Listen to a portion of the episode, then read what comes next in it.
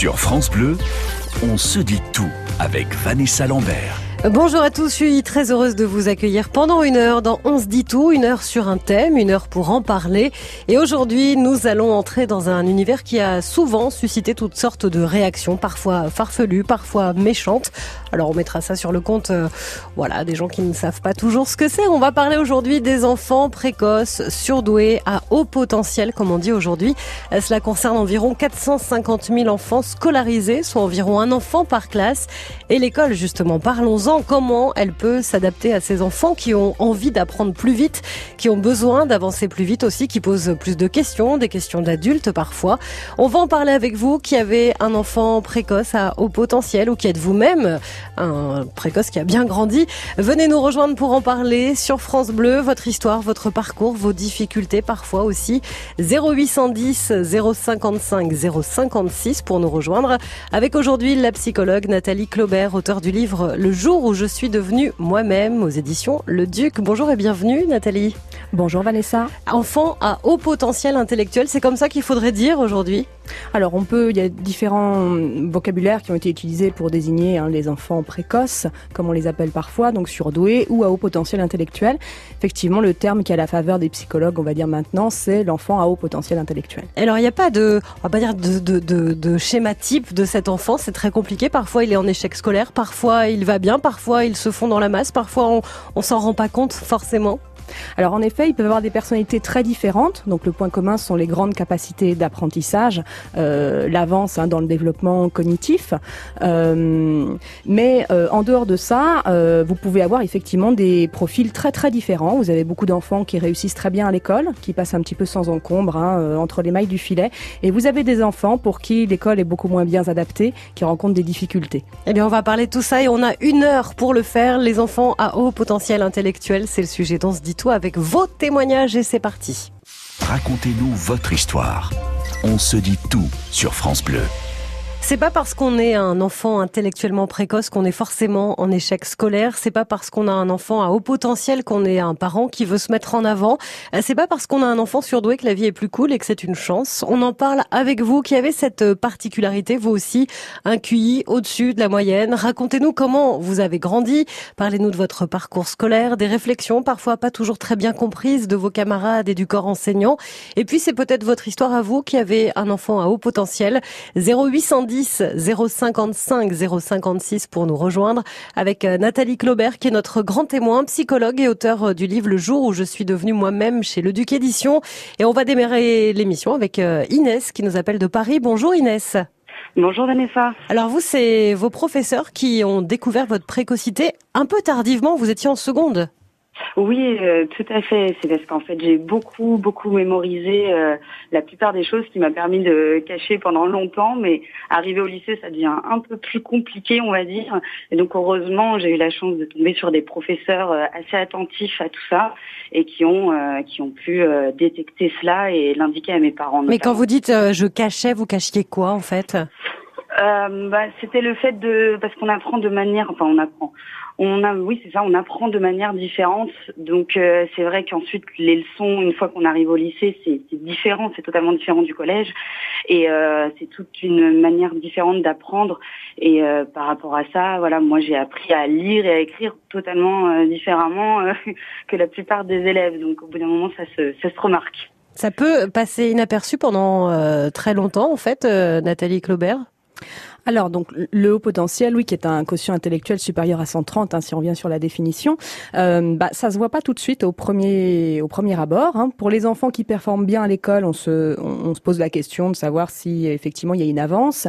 Pour d'autres enfants qui sont un peu plus discrets, bah, ça peut prendre un peu de temps. Là, ce que, ce que nous explique Inès, c'est assez intéressant parce que c'est pas très typique non plus des, des enfants à haut potentiel, mais dans ce qu'elle nous explique, on comprend qu'en fait, elle a développé ses propres méthodes d'apprentissage qui n'étaient pas celles euh, qui était présenté à l'école, peut-être même plus tôt que ce qu'on lui a présenté à l'école. Mais ça passait, elle arrivait à passer entre les mailles du filet. Oui, alors du coup, ce qu'elle ce qu'elle peut expliquer, c'est que ça a posé après des difficultés quand elle s'est confrontée au fait de devoir faire, bah, comme tout le monde, de rendre des comptes sur les sur les productions à l'école, parce qu'elle avait ses propres méthodes qui finalement ont peut-être été utiles au moment où elle où elle s'en est servie, mais par la suite ont été moins opérantes. Dans le cadre de votre livre, de votre roman, euh, Lucas, c'est pas un enfant euh, qui a des capacités incroyables au début. Au contraire, sa maîtresse dit, euh, je pense qu'il y a un souci. Euh, il, il suit pas à l'école, euh, il dérange un peu même. il y a un problème. En fait, on parle de problème là dans le dans le oui, alors en fait, l'histoire de Lucas, c'est une histoire un peu particulière parce que Lucas, c'est un enfant qui en maternelle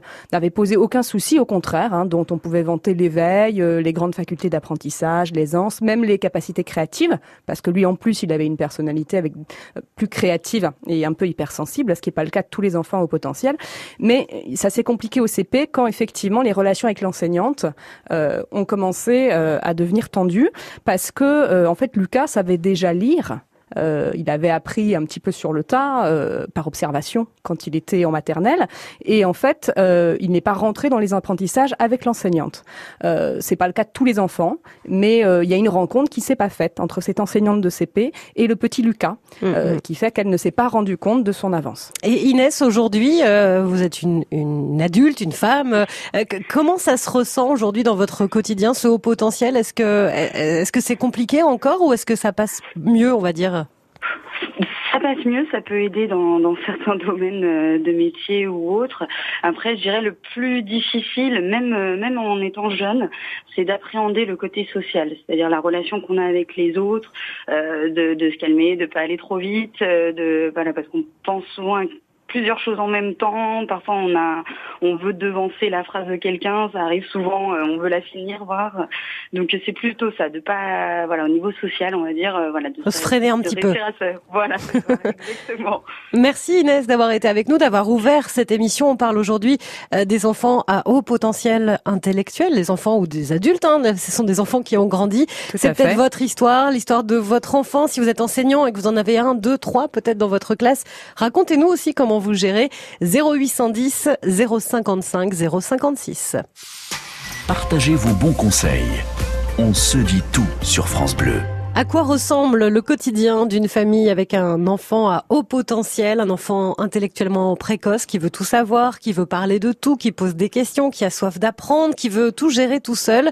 Euh, Comment on répond à ces innombrables questions? Comment l'école aussi s'adapte à lui et pas le contraire? Aujourd'hui, on en parle avec vous qui connaissez ça ou avez connu ça lorsque vous étiez petit. Est-ce qu'il y a des signes qui vous ont mis la puce à l'oreille? Comment ça s'est passé à l'école où on sait que c'est pas toujours facile, ni pour les enfants, ni pour les enseignants? Et puis après, quand on est adulte, est-ce qu'on en parle? Est-ce qu'on se tait? Aujourd'hui, on a décidé d'en parler pour euh, éviter les réflexions désobligeantes déjà de la part de ceux qui ne savent pas, qui ne connaissent pas.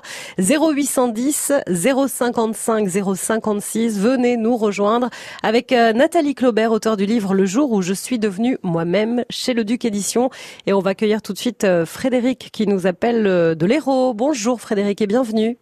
Oui, bonjour Alessa, bonjour à votre invité, bonjour à tout le monde. Alors vous, vous êtes carrément l'histoire du livre de Nathalie Claubert. Effectivement, voilà, moi-même je suis précoce et j'ai un petit garçon euh, aussi de 10 ans qui est, qui est précoce. Donc c'est très compliqué puisque euh, voilà, on est toujours dans la frustration, on est toujours en train de se demander si c'est pas notre faute, euh, on pleure pour un rien, on est tout de suite dans ces états et dans un état émotionnel très très important et notamment par rapport à l'école aussi, Vanessa, c'est vrai que c'est très compliqué, vous voyez, euh, entre moi euh, qui suis née par exemple dans les années 1980 déjà c'était très compliqué. Aujourd'hui, nous sommes en 2019 et c'est encore très très compliqué euh, d'accepter un enfant précoce. Pourquoi? Parce qu'il rentre pas dans les cases et ça c'est très compliqué à gérer au quotidien. Comment ça c'est euh, je veux dire comment vous en êtes rendu compte? Alors pour vous peut-être pas forcément mais pour votre fils de 10 ans, est-ce que très vite vous l'avez senti? Oui, tout à fait. Depuis tout petit déjà, bon, c'est un enfant déjà qui a marché très tôt.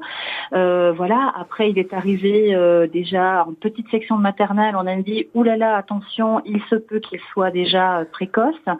Et ensuite, il est arrivé au CP et là, on a fait des tests et il se trouve que ces tests se sont avérés positifs sur sa précocité. Donc, c'est un enfant qui a 10 ans, qui est en CM1, mais qui n'a pas sauté de classe. Pourquoi? Parce qu'à la fois, il est intellectuellement précoce, donc dans sa tête, tout va très très vite. Par contre, contrairement à ça, il est encore un petit peu bébé. Donc euh, c'est pour ça qu'on n'a pas fait sauter de classe. Donc hmm. il est en CM1 à 10 ans. Ça c'est vrai, c'est important euh, Nathalie Claubert, vous qui êtes psychologue, on aurait tendance à se dire bon ben là il s'ennuie à l'école, c'est pas à son niveau, on va le faire sauter des classes sauf que euh, il n'a pas forcément l'âge de ses camarades, il n'y a pas forcément cette maturité qui suit toujours. Alors oui, en effet, la, la décision d'un saut de classe, hein, c'est toujours une décision qui est un peu délicate. On sait que ça marche bien pour la plupart des enfants haut potentiel intellectuel, le fait de sauter une classe, mais il y a quand même des conditions. Et donc la décision doit être prise individuellement pour chaque enfant.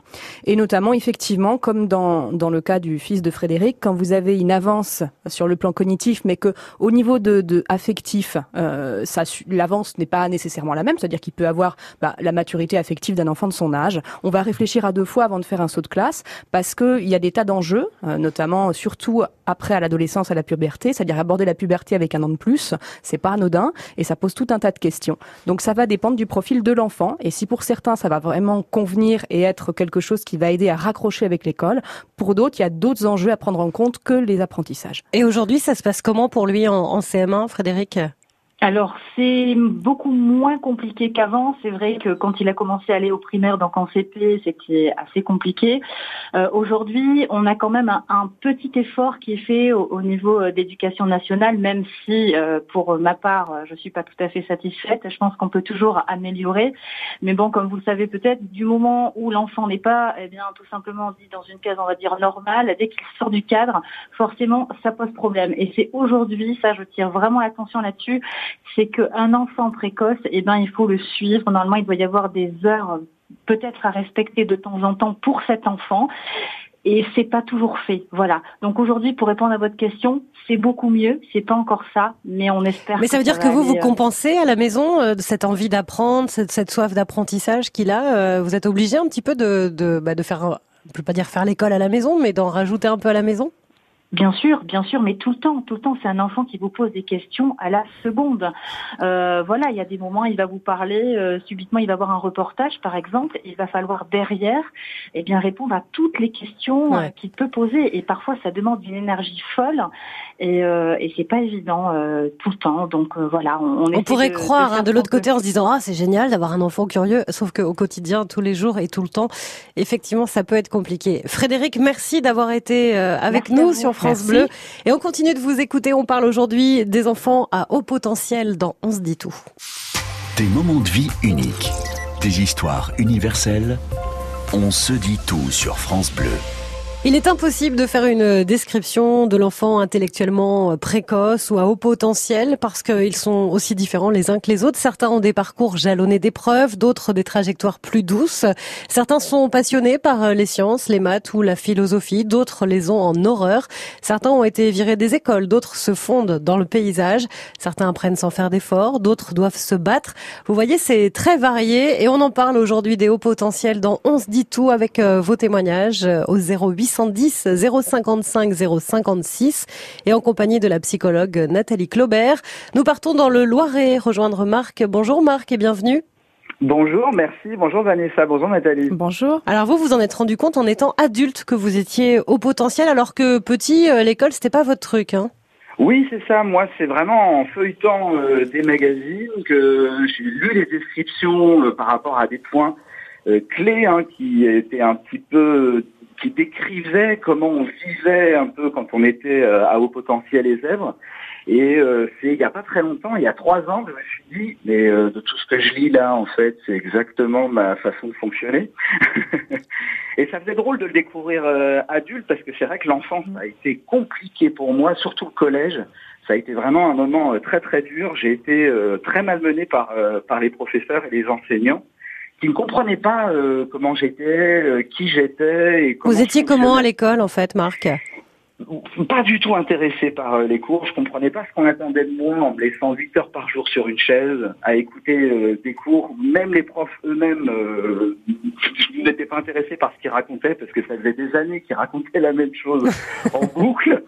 Et euh, j'étais pas pour autant un élève qui mettait le bazar et qui faisait des bêtises. Et du coup, c'était un peu déroutant pour eux de voir un élève gentil, qui s'exprimait très bien, qui était poli, mais qui par contre n'était pas du tout intéressé par la façon dont il apprenait les choses. C'était pas ma mécanique, quoi. Et il y avait autre chose qui vous qui vous intéressait Si c'était pas l'école, il y a eu il y a eu une autre voie où vous avez pu vous épanouir?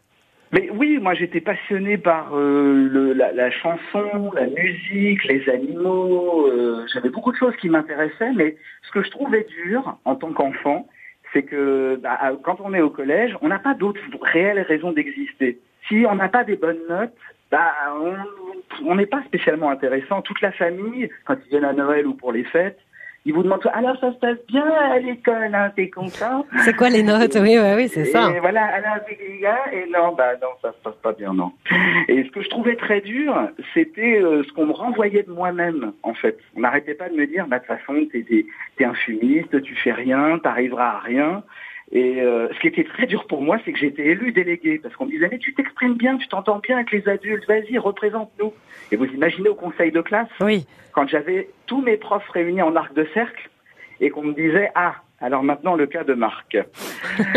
alors là, mon pote, on est tous là, on va te faire ta fête. Et je trouvais ça très très dur qu'on me renvoie juste au fait que bah, je j'avais aucun avenir, et on m'a dit en conseil de classe, tu n'as même pas le niveau pour être menuisier. Oh.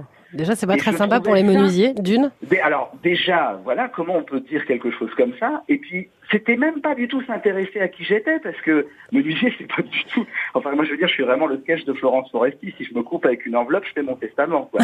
Donc, Nathalie Claubert, c'est passionnant quand on entend Marc parler du petit garçon qu'il était, de l'adulte qu'il est devenu, et euh, cette incompréhension entre les deux?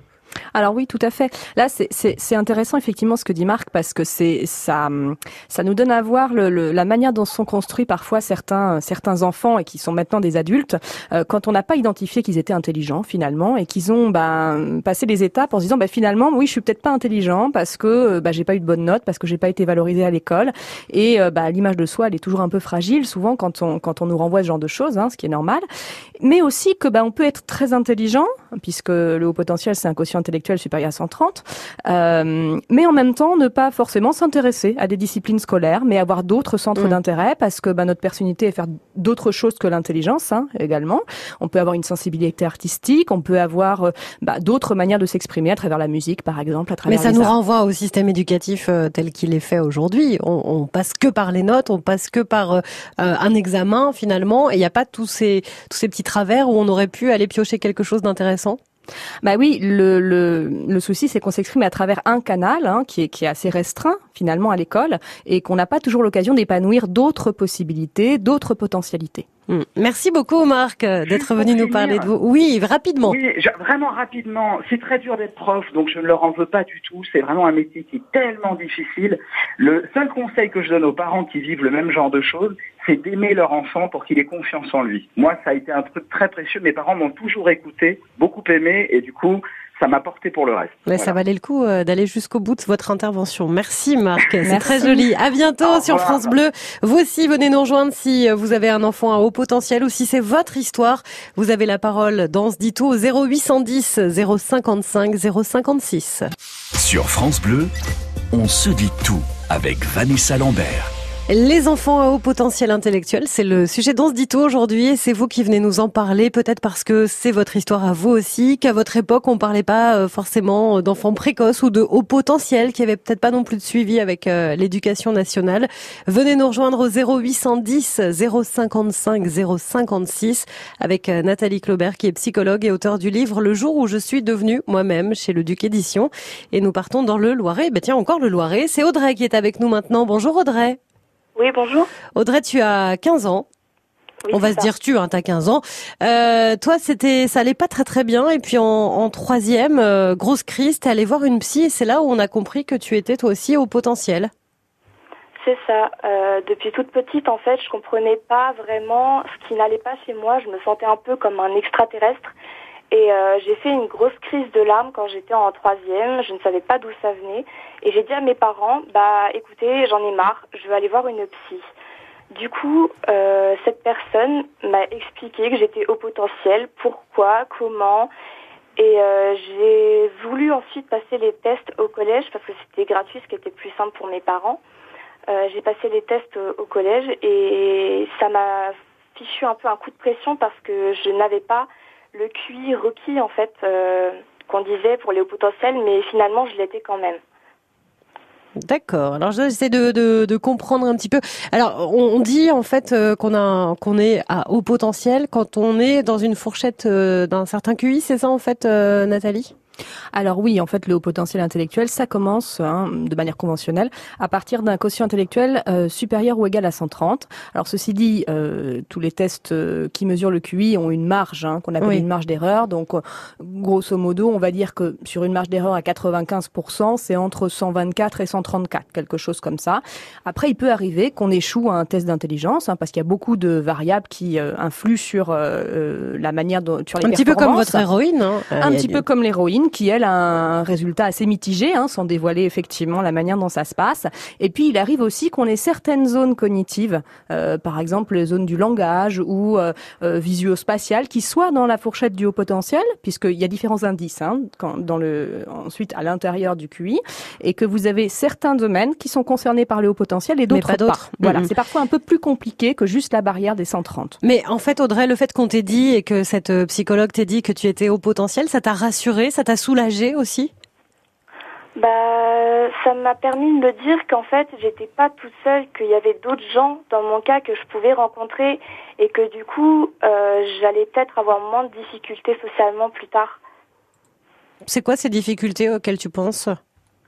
Euh, C'est la façon de parler avec les autres parce qu'on se sent souvent euh, à côté de la plaque entre les sujets d'intérêt différents, la façon de réfléchir. On dit oui, t'es bizarre, oui, t'es une intello, t'es autre chose. Du coup, bah, on est un peu mis à l'écart forcément.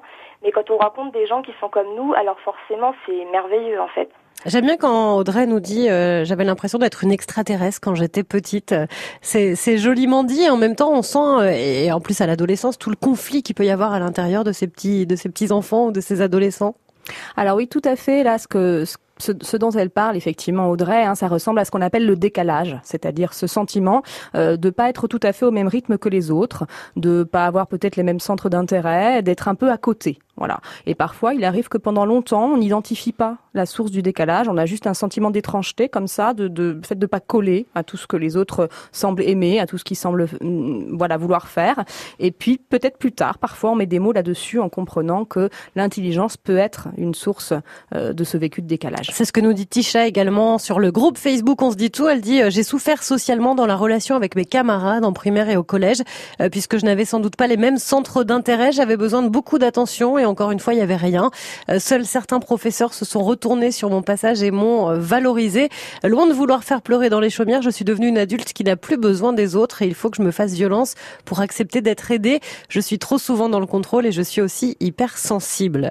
Audrey, merci d'avoir été avec nous. Merci d'être venue témoigner dans On se dit tout et on continue de parler des enfants euh, précoces à haut potentiel intellectuel puisque c'est le sujet d'On se dit tout aujourd'hui. Vos témoignages, vos expériences. On se dit tout sur France Bleu. Aujourd'hui, on les appelle enfants intellectuellement précoces ou à haute potentialité. Avant, on disait surdoué, petit génie. Certains disaient même oh là là, quelle chance. Quand d'autres regardaient les parents de façon suspicieuse, y voyant un caprice, une façon de se faire remarquer. Aujourd'hui, heureusement, les choses ont évolué. Ça ne veut pas dire que tout est simple pour autant. Déjà, ne serait-ce qu'à l'école, pour se faire des copains quand on a déjà sauté deux classes. Sans faire de catastrophisme pour autant, venez nous raconter votre parcours d'enfant ou de parents. On parle des enfants à haut potentiel aujourd'hui dans On se dit tout avec euh, la psychologue Nathalie Claubert, auteur du livre Le jour où je suis devenue moi-même aux éditions Le Duc. Et nous accueillons maintenant Laurence dans le Tarn. Bonjour Laurence et bienvenue. Bonjour Vanessa, bonjour Nathalie. Bonjour. Vous avez un grand garçon de 20 ans qui a été déclaré très tôt, hein, à 3-4 ans. C'est ça, c'est ça en fait. Euh, un concours de circonstances. Il est arrivé en voulant me faire corriger la table de Pythagore parce qu'il savait pas bien écrire les chiffres. Je l'ai regardé un peu avec des gros yeux en lui demandant s'il avait fait ça avec sa grande sœur, qui a deux ans et demi de plus que lui. Il me dit ben non, je l'ai fait tout seul.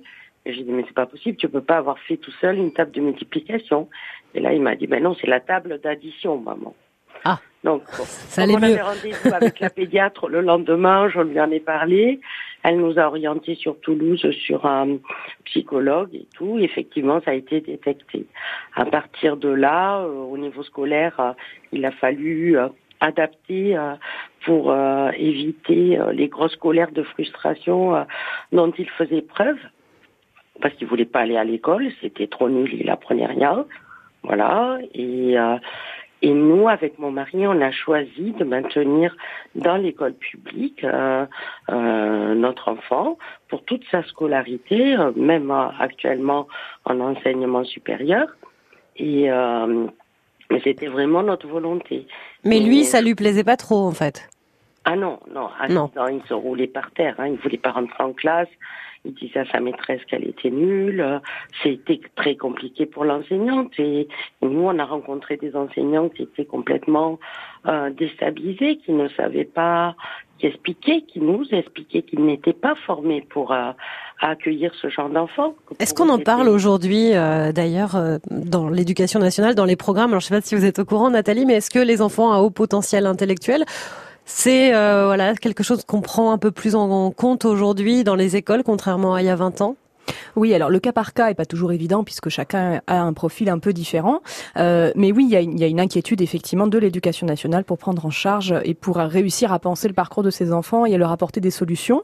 Hein, il y a des textes qui sont produits régulièrement sur euh, les enfants au potentiel intellectuel et sur la manière d'adapter euh, les enseignements pour effectivement euh, qu'ils s'épanouissent mieux à l'école. Laurence disait, on, on, a préféré garder un cursus classique. Il y a d'autres possibilités pour ces enfants-là qui s'ennuient à l'école Qu'est-ce qu'on peut faire? On va pas leur dire on arrête l'école, c'est pas on déjà n'a pas le droit avant 16 ans. Euh, comment on fait Comment on fait pour euh, quand même les laisser suivre une scolarité sans qu'ils s'ennuient, sans qu'ils décrochent? Alors il y a, y a, des aménagements déjà qu'on peut faire euh, au sein des classes. Bon, l'accélération, c'est-à-dire le saut de classe, ça peut être une solution, hein, comme on l'a vu.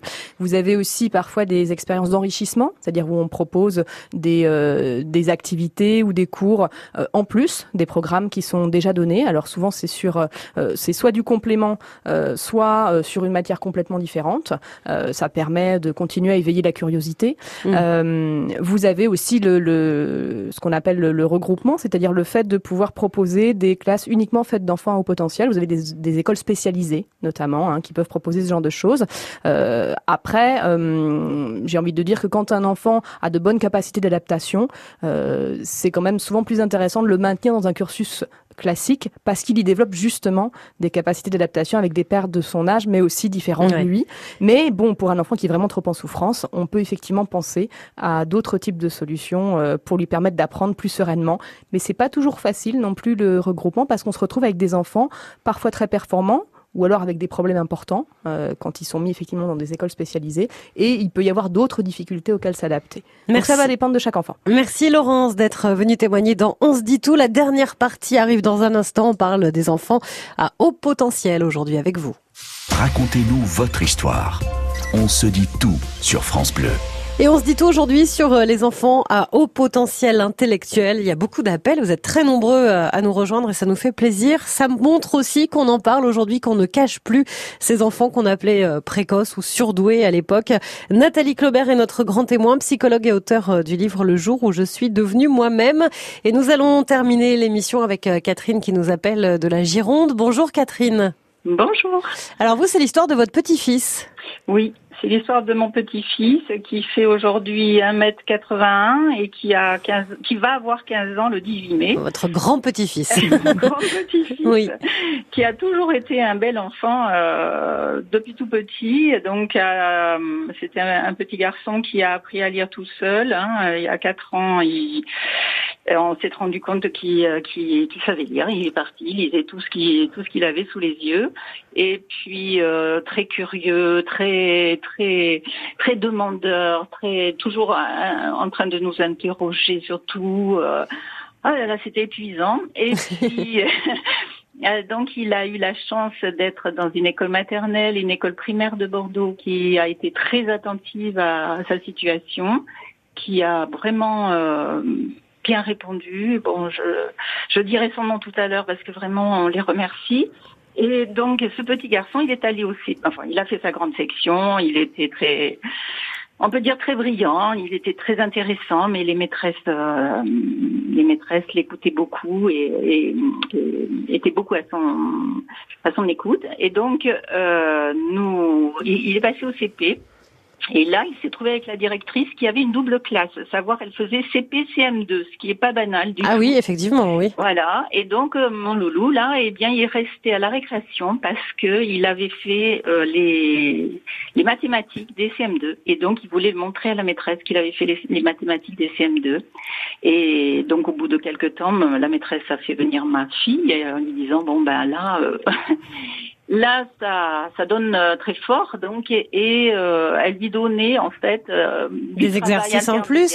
mais mais c'est chouette, c'est une façon peut-être de les accompagner et, et, ça arrive de plus en plus hein, ces classes à plusieurs niveaux, notamment dans les dans les écoles où il y a pas beaucoup d'élèves. Ça, c'est un plus pour les enfants à haut potentiel?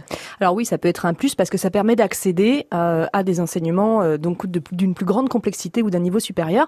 Alors il y en a dans les petites écoles, mais il y a aussi des écoles qui font des expérimentations avec des triples niveaux, par exemple, euh, en maternelle, hein, ça peut arriver. Euh, et euh, oui, c'est très riche pour les enfants parce que ça leur permet de naviguer à travers différents niveaux et donc de pas bah, s'ennuyer aussi. De pas s'ennuyer, oui, tout à hmm. fait. Je pense que c'est le le problème numéro un, l'ennui de ces enfants. Le problème, oui, l'ennui et aussi la manière dont ils vont gérer cet ennui. C'est-à-dire, est-ce qu'ils mm. vont euh, ne pas réussir à remplir ce temps effectivement d'ennui et donc plutôt être agités ou décrocher ou s'évader, ou est-ce qu'ils vont réussir à le mobiliser pour euh, euh, ben, soit être créatif, soit faire autre chose? Chaque enfant a des capacités à gérer son ennui différentes. Merci beaucoup Catherine d'avoir conclu cette émission sur les enfants à, à, haut potentiel. Et puis je vous recommande vraiment le livre de Nathalie Claubert, Le jour où je suis devenue moi-même, le roman initiatique potentiel. Le fait d'être parti sur un roman et pas sur euh, un guide d'explication psychologique, c'est vraiment très original. C'était euh, cette envie que vous aviez, ce double parcours d'une maman et de son fils. Oui, alors moi j'avais envie de raconter une histoire, même des histoires, parce qu'il y a plusieurs portraits en fait de personnes mm. à haut potentiel dans ce roman. On les voit pas tout de suite, mais il y en a plusieurs. Et d'ailleurs, ils s'attirent un peu entre eux, hein, comme souvent chez les personnes à haut potentiel. Et j'ai envie de passer par ce récit pour que ben, chacun puisse un peu reconnaître euh, ce qui a pu le marquer dans ces différents portraits, et puis aborder bah, sa propre histoire, parce que souvent on parle des enfants, mais les adultes, le haut potentiel perdure chez les adultes, même si les enjeux ne sont pas toujours les mêmes. Et j'avais envie d'aborder ce sujet-là, à la fois des enfants et des adultes, sur le haut potentiel. Et c'est très réussi. Merci d'avoir été avec nous, Nathalie Claubert. C'est chez Le Duc, édition Le Duc Pratique, si jamais vous voulez le commander, parce que comme vous êtes à l'écoute, je vous dis hop, hop, hop, attention, c'est le sujet, ça m'intéresse. Merci à tous de nous avoir suivis. Vous pouvez bien sûr écouter On se dit tout sur francebleu.fr pour aujourd'hui et pour demain.